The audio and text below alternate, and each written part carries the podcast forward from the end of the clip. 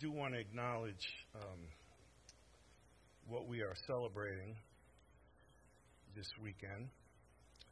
Who here knows what Memorial Day is all about? Is it just about barbecues and hamburgers and hot dogs? What is it all about?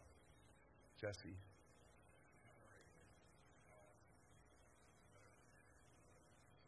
Remembering those who gave the ultimate sacrifice for our freedom.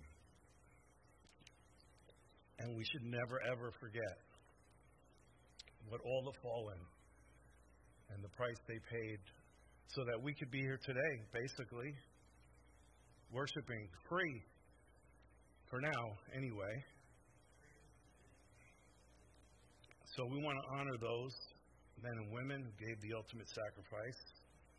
Um, but I also want us to go a little beyond that this morning, and I want us to think about Jesus, who really paid the ultimate sacrifice for our freedom, for all the saints. And as we were worshiping, I had this thought, you know, that all these people that have died, that I really do honor today, they were fighting on one side, and they were fighting for that side. They weren't giving their life for the other side. Their whole goal was to kill the enemy, right? And to win so their side would be the, the victorious side and would gain whatever it was they were fighting over. And it made me think about Jesus and in Ephesians where it says that he died for us while we were sinners, while we were still his enemies. In other words, Jesus didn't just give his life, pay the ultimate sacrifice. He did it for the other side. He did it when we were at war with him. He gave his life. That in itself should make us fall at his feet and acknowledge the goodness and mercy and grace of God that has been extended to every person ever born or ever will be born that has access to that undeserved grace. That while we were enemies of God, He died for us. And I'm, I'm saying this because God wants to make this so real to you today that you will also be willing to not hold back, to, to give, to pay the ultimate sacrifice, even for your enemies. Not just your loved ones, not just those that love you or are kind to you, but especially for your enemies. Because really, that's what we've been enlisted to do. When we give our lives to Christ, Paul told a, told a young minister named Timothy, You have been enlisted. And when we give our lives to Christ, we've been enlisted in his army. And he says, You must endure hardship as a good soldier of Jesus Christ. And no one engaged in warfare entangles himself with the affairs of this life that he may please him who enlisted him in a soldier. So, church, this is really a message for you this morning because God is calling His church, He's calling His people to remember that, to remember what we have been called to, and that this is war. This is all out. This is everything or nothing. It's never halfway. It's never a third. It's never three quarters. War is all out. And it costs you everything. And that's, you know, as we remember on Memorial Day, we understand it costs families, it costs people everything, even their own life. And that was for an earthly reward, an earthly victory. How much more should we be in the reality that this is not a temporary victory we're fighting for? There's souls hanging in the balance on whether or not they're going to be eternity with God in heaven or in an eternity with hell forever separated from God. So the stakes are way higher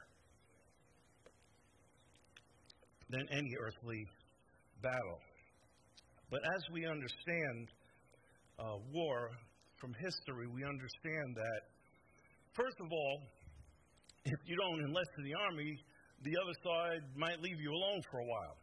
And so, you know, kind of like us before Christ, yeah, we're uh, under the domain of the enemy and all, and yes, he is warring against us, but not really because he has us. We're on his side. We're actually fighting against God. We're at war with God when we're of the world, when we're still in the kingdom of darkness. We're still on the wrong side. But yet, when we choose to repent, when we choose to acknowledge our rebellion and we put our faith in Christ, we're translated from one kingdom to the other kingdom. And so, when you do that, the enemy doesn't say, oh, okay, they're on the other side now. I'll just continue to leave them alone. No, he is going to throw every resource of his army to defeat you, to get you, to stop you from going all out for God. And, and, and that will be a continual battle until you see Jesus. So, those of you last week that gave your lives to the Lord, you've entered a war. And the devil's not happy with your decision. And so, understand that you're going to be warring against an enemy of your soul that doesn't like what you're doing. But don't worry, you're on the side that wins. Okay? You're on the side that wins. Okay? So, understand that, okay? You're at war. The devil hates that you have joined the other side. And then the other aspect is, which I believe we are at a place in history where we're getting near the end. And what you learn from history and war is that whenever the enemy knows his time is short, that's when like they throw their last ditch effort to like either just get the the enemy to get discouraged, like this is too hard, like maybe we should just make a peace treaty or whatever, um, to try and at least settle on some terms with not you know, avoiding an unconditional surrender. That's the last thing they want to do. And so we see this in history. And, you know, I was thinking about this, and I've shared this uh, before. Just thinking about the day we're, we're celebrating. And, you know, I thought about Iwo Jima and uh, the memorial they have to remember those men that died there. You know how many men died at Iwo Jima? How many? Thousands and thousands, 30 to 40,000. Battle of the Bulge, 100,000. I'm forgetting the number for Iwo Jima, but it's kind of in that range.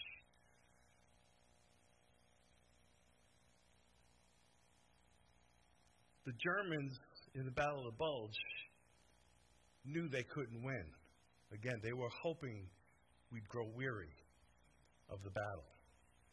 And we were taken flat footed. We weren't expecting what happened. And like I said, 100,000 casualties. 100,000.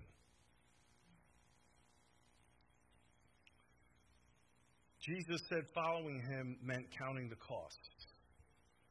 In other words, we're going to face opposition by enlisting to follow him. And he used an, an illustration in Luke 14, verse 31. He says, What king going to make war against another king does not sit down first and consider whether he's able with 10,000 to meet him who comes with 20,000?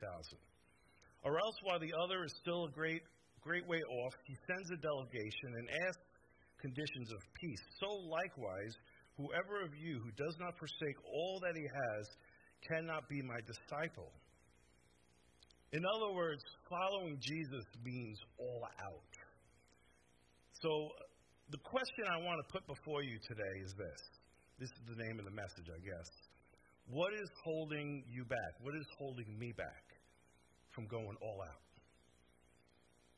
Because, you know, if I'm honest with myself, I'm not all out all the time. I'm just not. I still get entangled in the things of this life. I still get my focus on the wrong things. I still sometimes just want comfort and ease. I don't like the battle at times. Sometimes I just want to sit on the sidelines and take a break.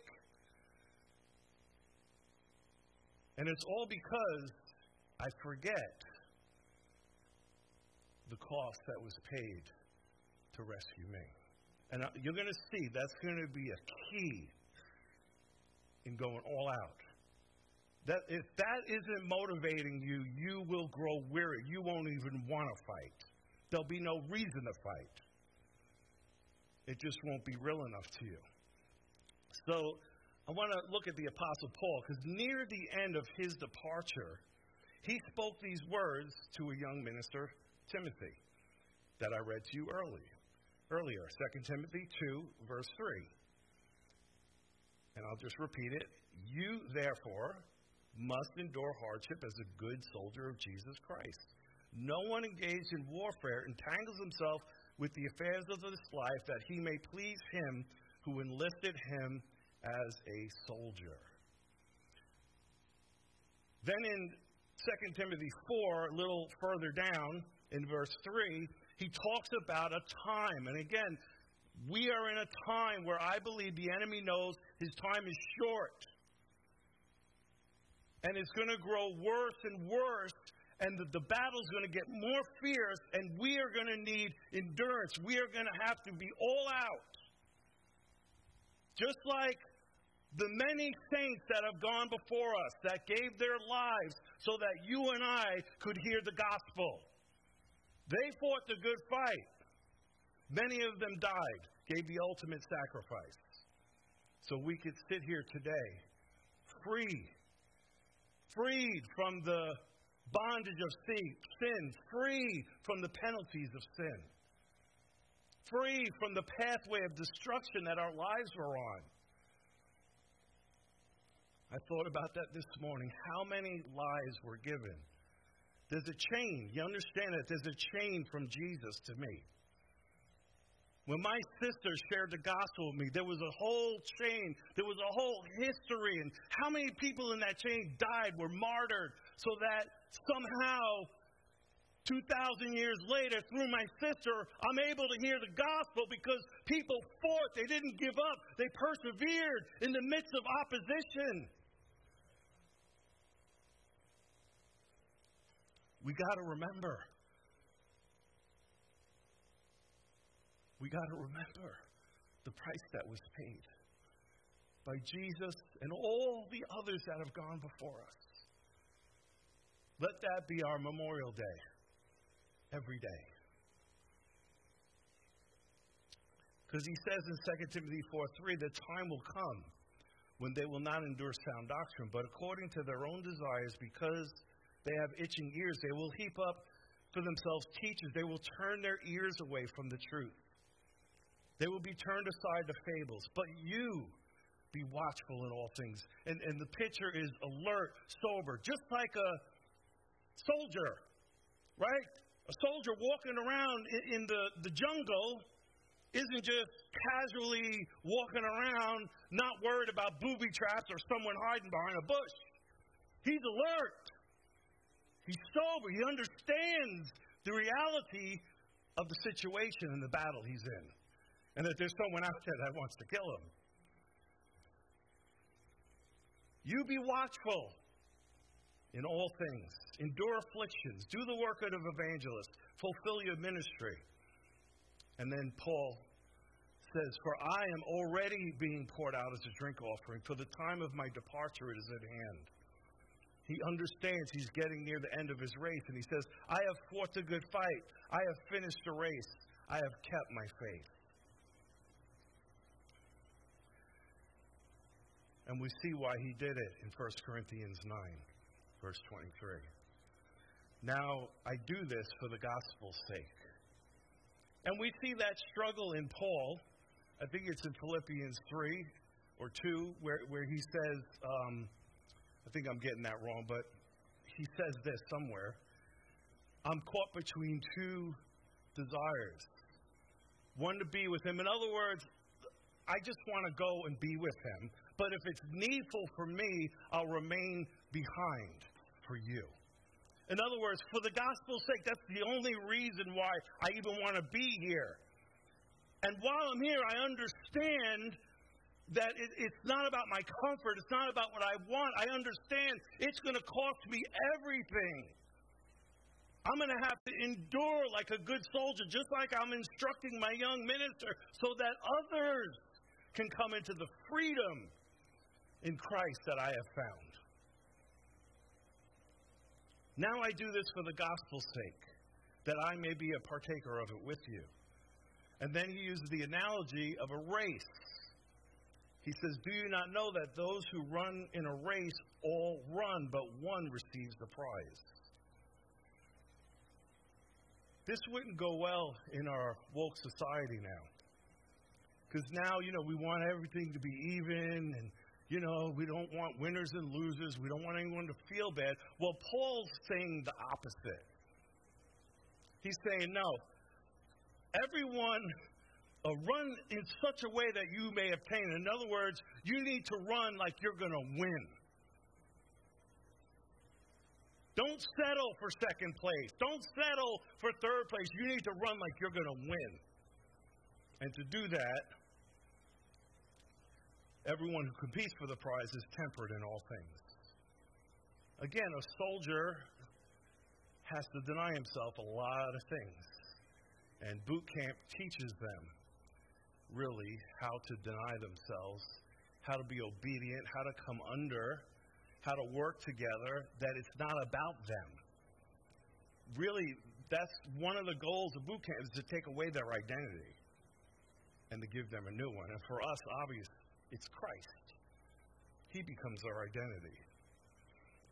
Now he says, now they do it for a perishable crown, but we for an imperishable crown. Thus, therefore, I run thus not with uncertainty. Thus, I fight not as one who beats the air, but I discipline my body. I bring it into subjection, lest when I have preached to others, I myself should be disqualified. So we see faith here depicted as a race with a determined end and a goal. And so in these days we're living in, the enemy is going to throw all he has at us, the church at God's people to try and discourage us, to stop us from laying hold, from running the race with all of our hearts. I don't know if you feel it, but I feel it. Now is the time for us to go all out. So, what's holding us back? What keeps us from going all out and running this race with endurance? The world has yet to see what God can do with a man fully consecrated to Him. Or I could say, someone that just goes all out for God. Someone that doesn't hold back any part of their life for God. Now, that quote came from a, a book I was reading, so I'm going to be quoting out of this book. It's called Revival or We Die. Okay? Because I'm just going to say, without revival, We're not going to go all out. And all that means is God's life so coming upon us and the Holy Spirit so coming upon us that we are energized and awakened to the reality of who He is, to the reality of the fight we're in, and, and the reality of souls that are perishing around us. It heightens everything to its proper place, if I could say it that way. And so that's why we cry out over and over and over God, send revival. God, send your spirit, like we heard spoken this morning. So it says here in chapter 12, this is called Revival or We Die. It's by Dr. Michael Brown. Um, the world has yet to see what God can do with a man fully consecrated to Him. And this came from uh, D.L. Moody, they were made famous by him, but the quote didn't originate with him. he added his own amen to it, but um, he basically, when he heard it, said, That's the guy I want to be. That's in my heart. That should be in all of our hearts. That's the guy I want to be. That's the girl I want to be. I want to be known in hell. I want to know that my life is being lived for the maximum glory of God. I want to be that person. I want to be all out for God. I don't want to hold back anything from God. I want the whatever rest of time I have in this world, I want my life to so magnify Christ that many souls are drawn to him through my life. That God can use me the way he wants to to rescue people that are on the wrong side, that don't understand. They're fighting against God. They're headed for an eternity of death and suffering and separation from God. So, he said, by God's help, I aim to be that man. And so, as recounted by this man, Varley, who's the one that spoke it, this was in 1873, he says this, recounting um, how this affected Moody. He said, During the afternoon of the day of the conference, Mr. Moody asked me to join him in the vestry of the Baptist church. We were alone, and he called the night's meeting at Willow Park in our converse the following morning. And he said, Do you remember the words you said? I replied, I well remember our interview, but I don't remember any special utterance. He says, Do you remember saying, Moody, the world has yet to see what God will do with a man fully consecrated to God? Not the actual sentence, I replied. Ah, said Mr. Moody, those are the words that sent to my soul through you from the living God. As I crossed the wide Atlantic, the boards of the deck of the vessel were engraved with them. When I reached Chicago, the very paving stones seemed to be, be marked with Moody, the world is yet to see what God will do with a man fully consecrated to Him. Under the power of those words, I have come back to England, and I felt that I must not let more time pass until I let you know how God has used your words to my inmost soul. That's my prayer for you all this morning. That something that is said, something God says, will get in you, and you will have a resolve to be that man or be that woman that's not going to stop until God does that. That's my prayer for you. What a calling, what an invitation.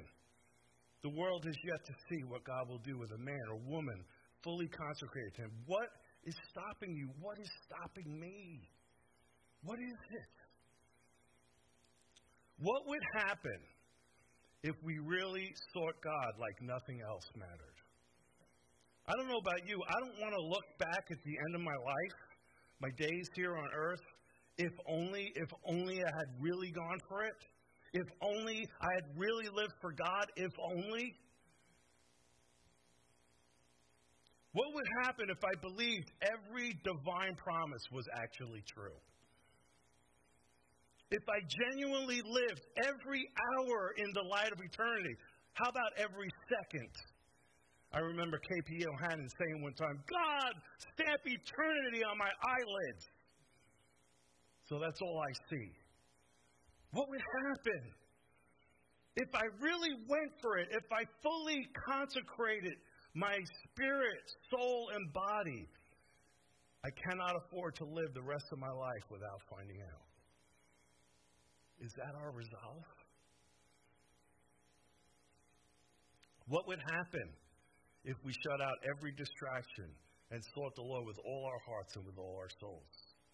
What would happen if we said no to everything unnecessary, everything unessential, spending every free hour on our face before God, crying out for breakthroughs, for visitation, for transformation, for empowerment? What would happen if we did that for a week? What about weeks? Or months on end. What would happen? What do you think would happen? Revival. We'd be revived, we'd be awakened. What would happen if you stepped out in deeper faith, putting greater emphasis on obedience than playing it safe? What would happen if you gave the Lord more of your heart, allowing Him to share His burden with you more deeply until his pain became your pain and you participated in his travail for souls? What would happen if you pursued holiness as if your life depended on it? Asking the Lord to conform you to the image of his son, Jesus. What would happen?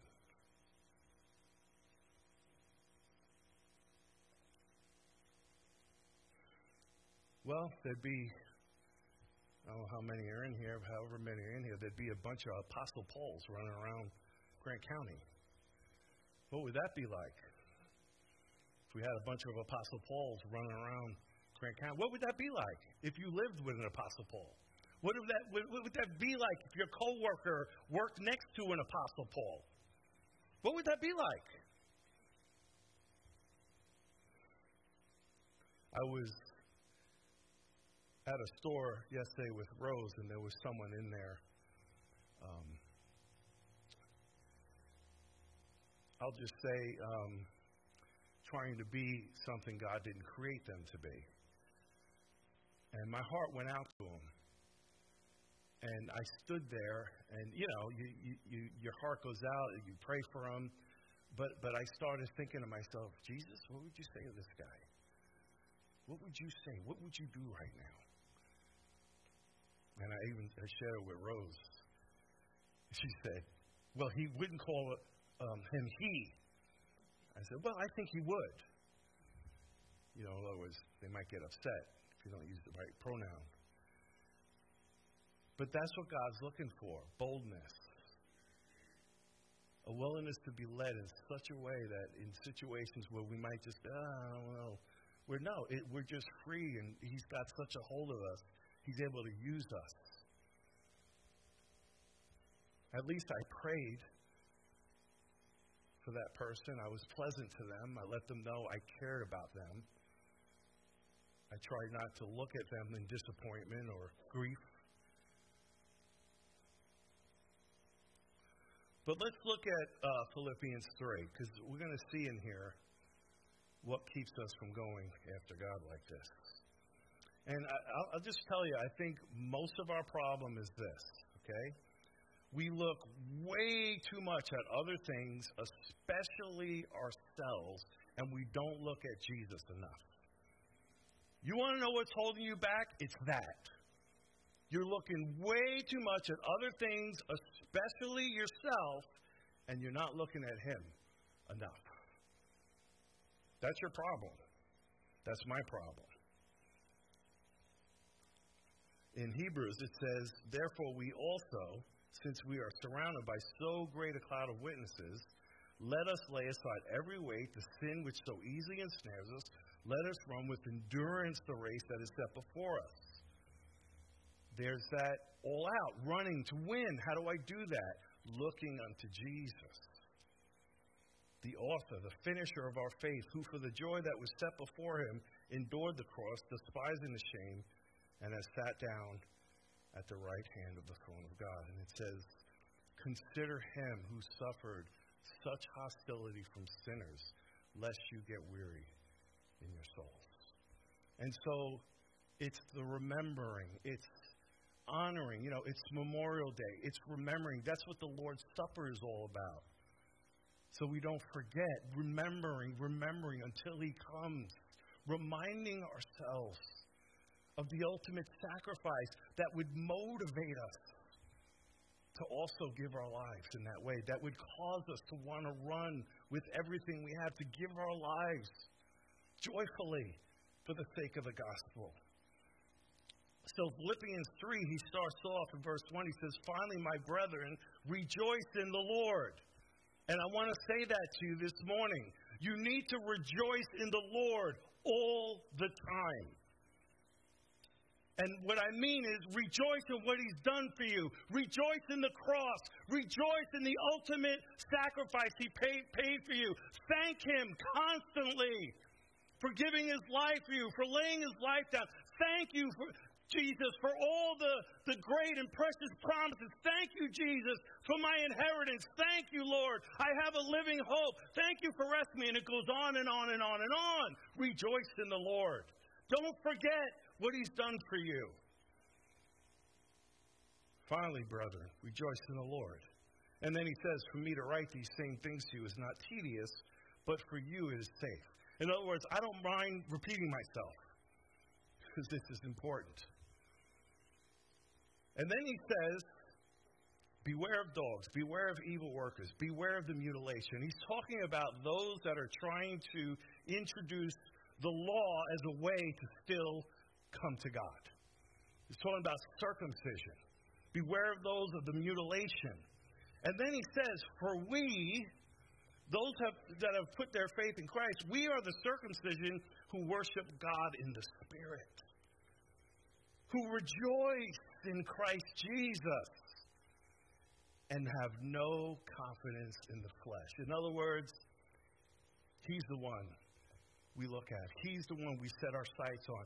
He's the author and finisher of our faith. It, our flesh, there is absolutely nothing in us we can look to, trust in, pride ourselves on. We have no confidence in the flesh. Now, he's obviously majoring on his Hebrew heritage, his Pharisaical upbringing, his uh, way in the law, living his life according to the law, which we're going to see here in a minute. But we'll see he goes on including all things, anything. So he goes on here. If anyone else thinks he may have confidence in the flesh, I more so. Circumcised the eighth day of the stock of Israel, of the tribe of Benjamin, a Hebrew of Hebrews, concerning the law. A Pharisee, concerning zeal, persecuting the church, concerning righteousness, which is in the law, blameless. So this was before his encounter with Jesus. That's who he was. And the picture I had was this upcoming star who was being taught under one of the most famous leaders of his time. He was probably looking forward at prestige as a place of honor. You know, he was being used as he thought to come against this new sect of Christians he was going to right the wrongs. Didn't realize he was on the wrong side. And so I pictured Paul on his horse riding to Damascus, going to kill Christians. You know, just a picture of highness and just living in pride and boasting in all my accomplishments and and boast and priding myself on my heritage and who I am and my status in the world. All the things that the flesh loves about the world. And then God comes and literally knocks him off his horse. And we'll see what happens because of that, because now we see what happens after that encounter. And this is what should happen when any of us encounter God. We should be knocked off our horse. And the first thing we realize is, I'm fighting against God. There's a way that seems right to a man, but in the end, it's death. And, and Paul, in that instance, when, when Jesus says, Why are you persecuting me? He's like, What are you talking about? You're fighting me, Paul. And it's hard to kick against the goads. And the picture is an ox, a stubborn ox, that they have to put literally, it's like a nail because he keeps kicking. And he keeps kicking the nail. Even though he's getting hurt, he keeps doing it. That's what we're like. That's what a sinner is like. Just hurting themselves over and over again, bent on going their own way. That was Paul. Jesus said, Why are you doing that, Paul? And he falls on his face. What do I do, Lord? That should, that's the proper response. What do you want me to do? And then he had three days to think about what he had done. God left him blind for three days alone to let the reality of what he had done sink in, but also the reality of the mercy of God that had come to him. It's amazing. So now, verse 7, he says, What things were gained to me, now I have counted them lost for Christ. In other words, he lived in the reality of Jesus Christ and Him crucified, what it meant to Him personally. It has to be personal, people. It has to be real to us. How bent we were on sin, how bent, what a rebel we were, but yet God had mercy on us. He stopped us in our tracks. He somehow got our attention. He, he somehow revealed himself to us. And he didn't kill us. He gave us grace. He forgave us. But then he said, okay, now you're in my army. I got something for you. And he told Paul, I'm going to show you how much you got to suffer for my name's sake. And so Paul goes on, verse 8, yet I indeed count all things lost. So now he includes everything, anything about his life, anything, everything about my fleshly life. I count it all lost for what? The excellence of the knowledge of Christ my Lord. I just tasted of his mercy, of his goodness. I see, I get it. He is the pearl of great, precious price. He's worth it all. I have nothing else to cling to. There's nothing else I want now. So everything else, it's just become nothing to me. For the excellence of Christ Jesus, my Lord, for whom I have suffered the loss of all things, and I count them as rubbish. Other translations call it dung. We all know what that is, right? Those cow patties in the field, that's what our old life should look like to us. Dung. So the next time you see that, say, yep, that's what my life in the flesh is. You going to pick it up? No, leave it there. Leave it there. I count them as rubbish that I may gain Christ. So again, what were all those things for Paul? His prestige, his learning, his status, which I'm sure came with a comfortable lifestyle. Um, how about friends and family that he lost because of his commitment to Christ? See, we don't understand. We have to really think about what did Paul actually lose? What is it costing you and I? What would all things be for me personally? I had to sit down and think about it. what would that be for you? All things personally. What would that mean for you? Is it worth suffering the loss of all those things that you might know Christ?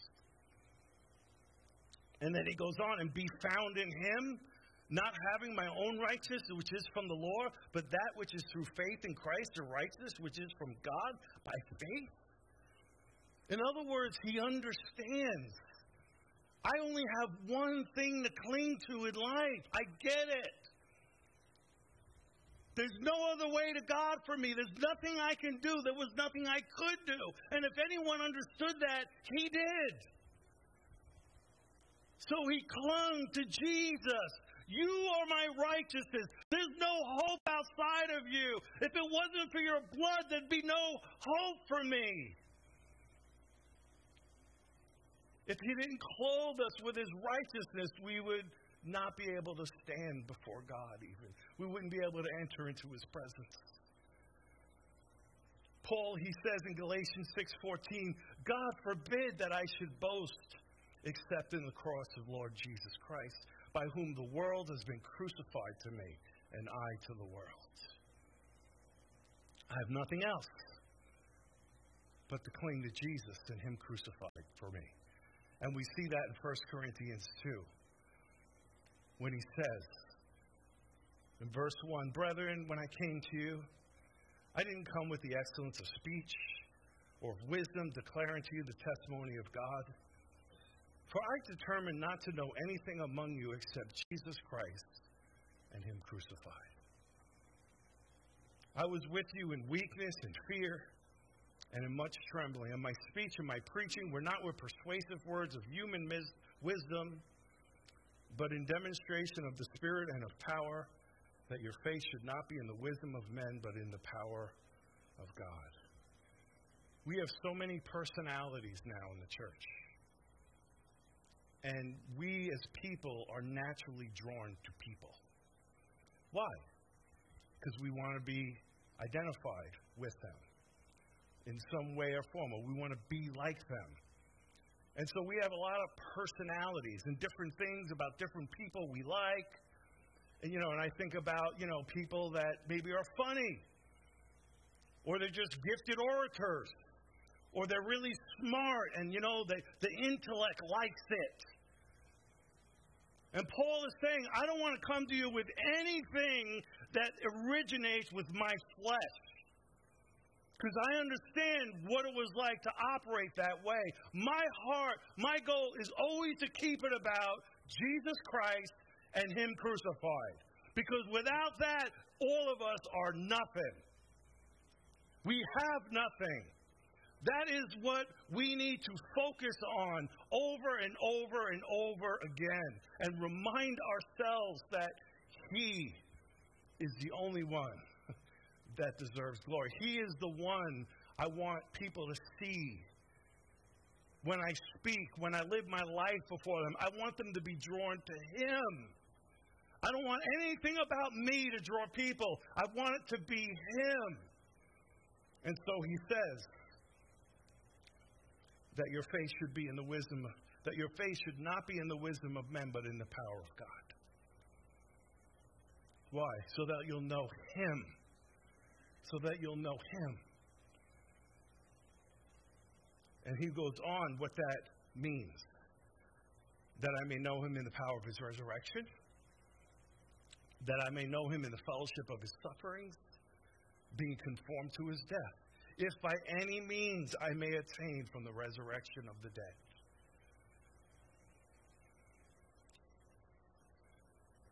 God wants you to know Him in the same power that raised him from the dead.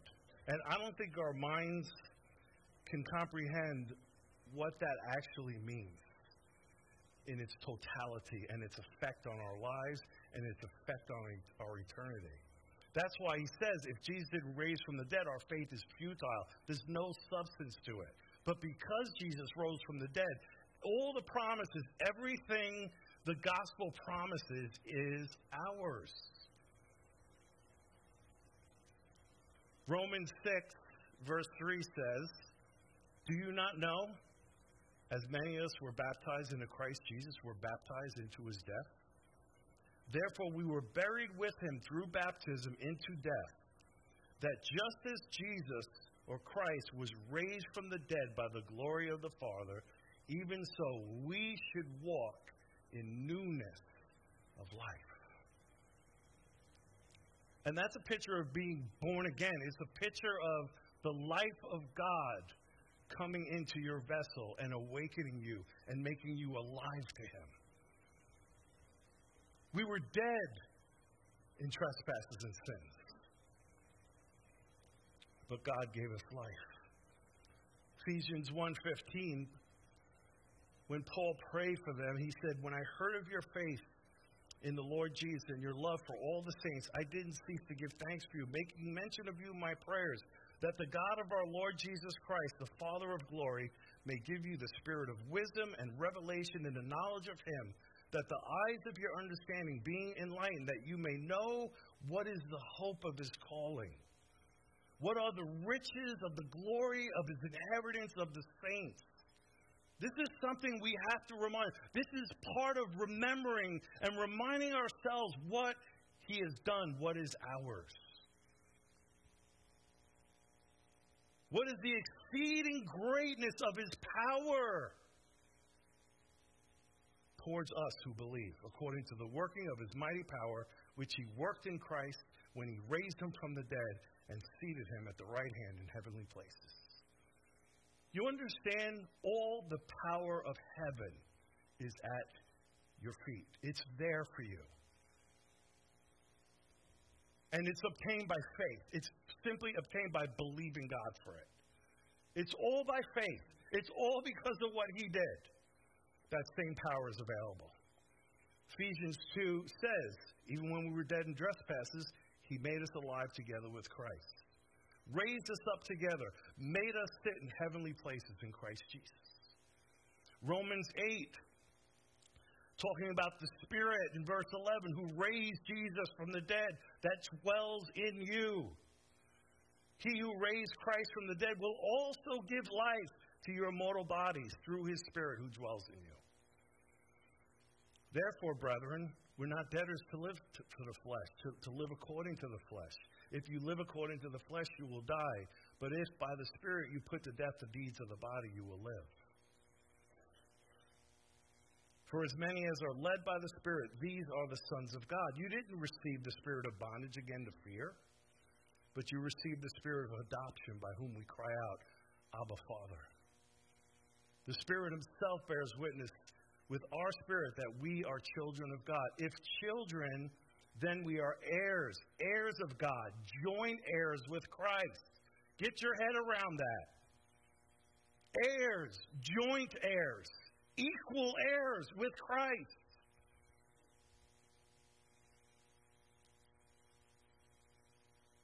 That will help you embrace the suffering. That will help you endure the light affliction that we have to endure right now. When you understand this. Because he says, if indeed we suffer with him, that we also may be glorified together. For I consider the sufferings of this present time are not worthy to be compared to the glory which will be revealed in us. And if you think about the heroes of faith, how did they do it?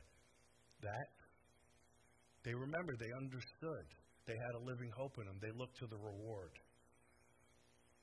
We have to allow God again to stamp eternity in our eyelids. And he goes on, I want to know the fellowship of his sufferings. I want to be conformed to his death.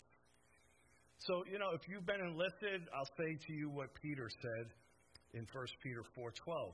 Beloved, don't think it strange concerning the fiery trial which is about to try you, as though something happened to you. It'd be like a guy training for boot camp, and then they sent him out to war, and he's surprised that people are actually shooting at him. What's going on? They're not supposed to shoot at us, are they? Well, yeah, that's what we trained you for. But that's how we are. We're surprised that we're getting shot at, that it's hard, that there's suffering involved.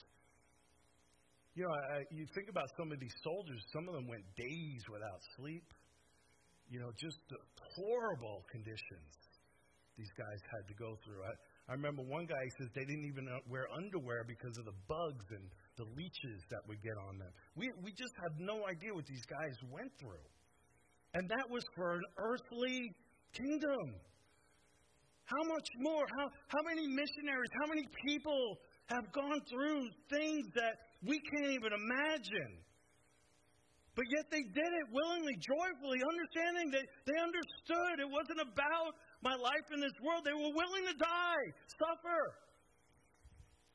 I was I, I watched something the other night about all the the, the the the apostles and how they all died, and and I don't know if this is true or not, but when Peter was hung upside down on a cross, supposedly, right after that, they took his wife who was with him and threw her to wild beasts because she stood by him. And she was willing to die. And you read story after story after story. It's like, how do they do that? They get it. They were looking at something else. I want to know the fellowship of his sufferings. I want to be conformed to his death. So, beloved, don't think it's strange, but rejoice to the extent that you take that you partake of Christ's sufferings, that when his glory is revealed, you may also be glad with exceeding joy. This verse always got me in Hebrews 11 about Moses. Because a lot of times, the way the gospel is presented in America is how God's going to bless your life. It's all about the blessings of Christ.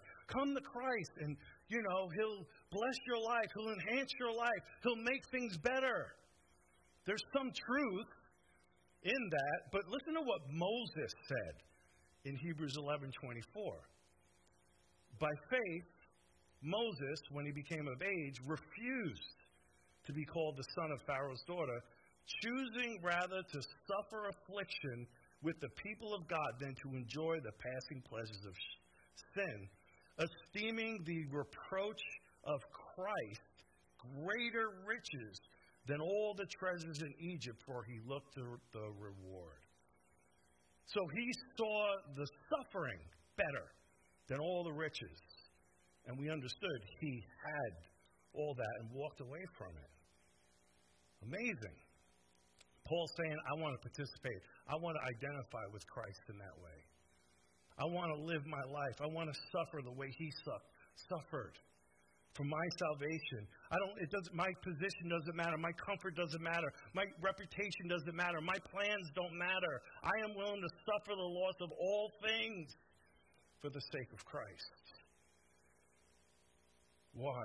Because as we do that, people, Paul says in 2 Corinthians 4, as we carry about in the body the dying of the Lord Jesus, the life of Jesus is manifested in our body. We who live are always delivered to death for Jesus' sake, that the life of Jesus also may be manifested in our mortal flesh. And, you know, I want to say that's why I cry out, God, I want to be that man. Because I just want me to be gone and I want Christ to be, I want Him to be glorified through my life. I want His power. I want everything He is working in its fullness through my life. So that's the cry. God, I want to be that man, Lord. I want to give everything. I don't want to hold back from you. You deserve it, Lord. And I was praying this morning, God, bring me more and more into the reality of my first love. Where I first understood that when I walked away from everything, Lord, I picked some things up. God, remind me of the love, the mercy you had on my life. Remind me over and over. So every day, every moment, I'm not holding things, I'm freely, joyfully throwing them at your feet and saying, Lord, here I am. Use me. Use me, Lord. I don't care what it costs me. Use me. Let my life glorify you whatever time I have left here on the earth. And then he says, Not that I've already attained or am already perfected, but I press on that I may lay hold of that for which Christ Jesus has also laid hold of me. Brethren, I don't count myself as apprehended, but I do one thing. I forget those things that are behind. I reach forward to those things which are ahead. I press toward the goal for the prize of the upward call in Christ Jesus. And for Paul, that meant death. In Acts 21, a prophet, Agabus, came from Judea, and he took Paul's belt and he bound it his own hands and feet, and he said, Thus says the Holy Spirit, so shall the Jews at Jerusalem bind the man who owns this belt and deliver him into the hands of the Gentiles. And so when they heard these things, uh, both we and those from the place pleaded with Paul not to go up to Jerusalem. Then Paul said, What are you doing? Why are you weeping? Why are you breaking my heart? I'm ready not only to be bound, but also to die at Jerusalem for the name of the Lord Jesus. So not even his own death would hold him back. And right, if I go into war, I'm not going to be a very good fighter if I'm not willing to die.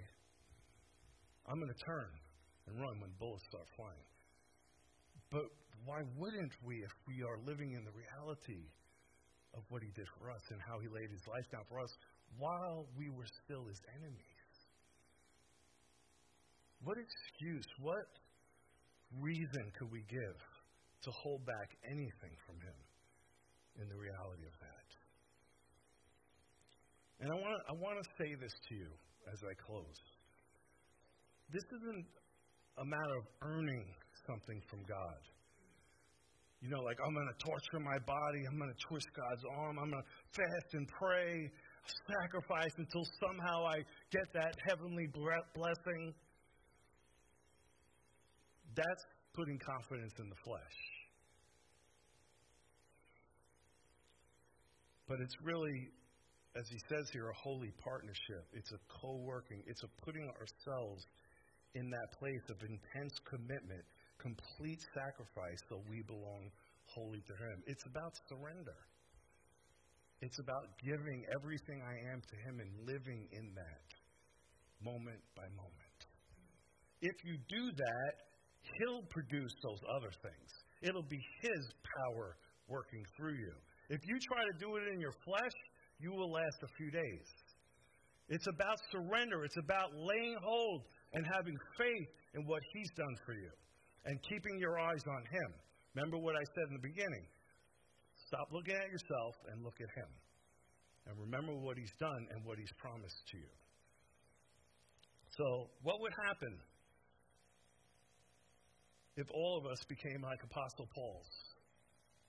What would happen to our families? What would happen in our homes? What would happen in this community? What would happen when we go to work? What would happen if we lived our lives if we just didn't hold back?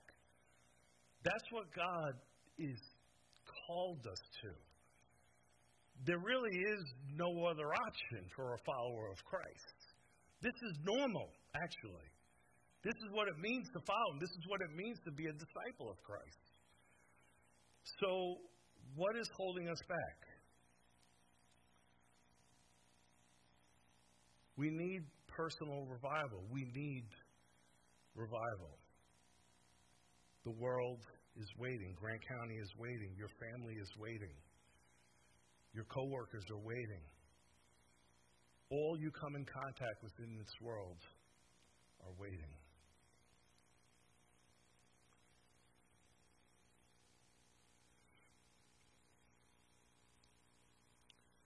So, as we close, I want you to think about the Apostle Paul.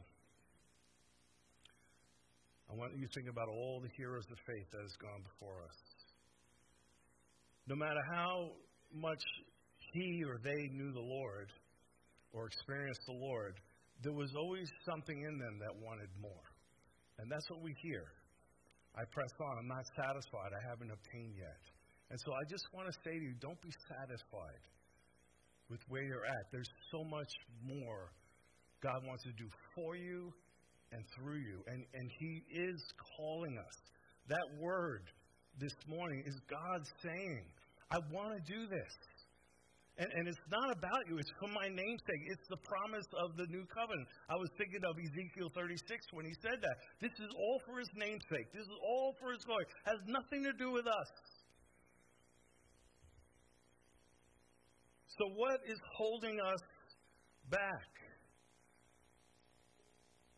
One of these days, we're going to get sick and tired of the spiritual bankruptcy we live in.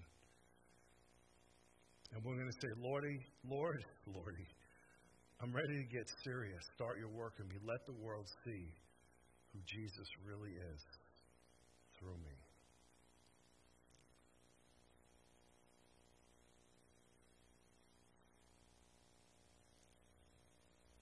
Lord, I thank you that your voice is calling. It's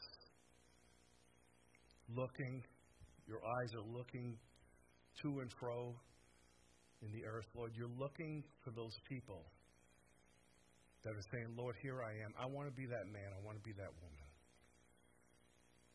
And Lord, I know most of us here want that. But I think we get frustrated sometimes. We, we know we're not that. And we lose heart. We get discouraged. But Lord, your encouragement to all of us is to fix our eyes on you to lay aside whatever it is that's hindering us, whether it's sin or whether it's just the cares of this life, the distractions that cause us to lose sight, that cause us to forget the ultimate sacrifice you prayed, the mercy that you, you, you, uh, you gave for us, Lord, the mercy you gave to us and our giving of ourselves to you, Lord. So I just pray for this body. I pray for everyone here that has put their faith in you, Lord, that you would just remind them that something that was said today would get into their souls, would get into their hearts, and they would go after you with reckless abandonment, Lord, and say, Lord, I'm going to be that man. I'm going to be that woman. And Lord, I'm trusting you to do that. And I thank you for it, Lord. I thank you for helping me. I thank you for reminding me, Lord. So, God, have your way in this body, Lord. Have your way in all of us so that you can be glorified, so that we can see your glory poured out in this county, in the schools, in all the places we minister, in our homes, Lord, so that men and women and children can be drawn to you, Lord. So we thank you, God, and we trust you to have your way. In Jesus' name.